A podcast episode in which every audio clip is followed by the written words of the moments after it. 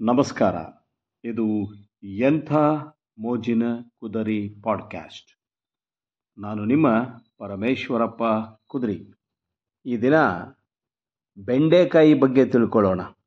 ಇಂಗ್ಲೀಷ್ನಲ್ಲಿ ladies finger ಅಂತ beautiful ಹೆಸರಿದೆ ಅದಕ್ಕೆ. ಬೆಂಡೆಕಾಯಿ ಹುಳಿ ಅಥವಾ ಪಲ್ಯ ಅಥವಾ ಗೊಜ್ಜು, ಬೆಂಡೆಕಾಯಿ ಹಸಿ, ಮಜ್ಜಿಗೆ ಹುಳಿ ಎಂದು ನಾನಾ ವಿಧವಾಗಿ ಬೆಂಡೆಕಾಯಿಯನ್ನು ಬಳಸ್ತೀವಿ.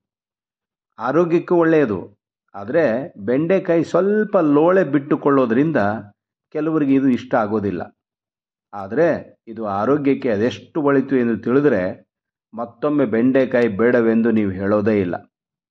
ಬೆಂಡೆಕಾಯಿ ವೀರ್ಯ ಅಭಿವೃದ್ಧಿಯನ್ನು ಮಾಡುವುದರ ಜೊತೆಗೆ ಮಧುಮೇಹಿಗಳಿಗೂ ತುಂಬ ಒಳ್ಳೆಯದು. ಕ್ಯಾನ್ಸರ್ ನಿರೋಧಕ ಶಕ್ತಿಗಳನ್ನು ಹೆಚ್ಚು ಉತ್ಪತ್ತಿ ಮಾಡುತ್ತದೆ. ಆದಷ್ಟು ಪ್ರಯಾಣ ಮಾಡುವವರು ಮತ್ತು ಶೀತ ಪ್ರಕೃತಿ ಉಳ್ಳವರು, ಫ್ಯಾಕ್ಟ್ರಿಗಳಲ್ಲಿ ಕೆಲಸ ಮಾಡೋರು ಇದನ್ನು ಹೆಚ್ಚಾಗಿ ಉಪಯೋಗಿಸಿದರೆ ಒಳ್ಳೆಯದು ಗರ್ಭಿಣಿಯರು ಹೆಚ್ಚಾಗಿ ಸೇವಿಸಿದರೆ ಮಗುವಿಗೆ ಹಾಲು ಉಡಿಸುವ ಸಮಯದಲ್ಲಿ ಹೆಚ್ಚು ಹಾಲು ಉತ್ಪತ್ತಿಯಾಗುವ ಸಾಧ್ಯತೆಗಳಿದೆ. ಕೆಲವರಿಗೆ ಮಧುಮೇಹ ಕೆಳ ಹಂತದಲ್ಲಿ ಅಂದರೆ ಲೋ ಶುಗರ್ ಇರ್ತದೆ. ಅಂಥವರು ಬೆಂಡೆಕಾಯಿಯನ್ನು ಹೆಚ್ಚಾಗಿ ಉಪಯೋಗಿಸಿದರೆ ಒಳ್ಳೆಯದು ಹೆಚ್ಚು ಆಹಾರವನ್ನು ನಿಯಂತ್ರಿಸಿ ಡಯಟ್ ಎನ್ನುವ ಆಹಾರ ಕ್ರಮವನ್ನು ರೂಢಿಸಿಕೊಂಡಿರುವವರಿಗೆ ಬೆಂಡೆಕಾಯಿ ಅತ್ಯಂತ ಒಳ್ಳೆಯದು.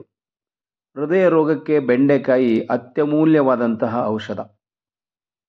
ಬೆಂಡೆಕಾಯಿಯಲ್ಲಿ ರೋಗ ನಿರೋಧಕ ಶಕ್ತಿಗಳು ಹೆಚ್ಚಾಗಿರೋದರಿಂದ ಆಹಾರದಲ್ಲಿ ಬೆಂಡೆಕಾಯಿಯನ್ನು ಆಗಾಗ ಉಪಯೋಗಿಸುವುದು ಒಳಿತು.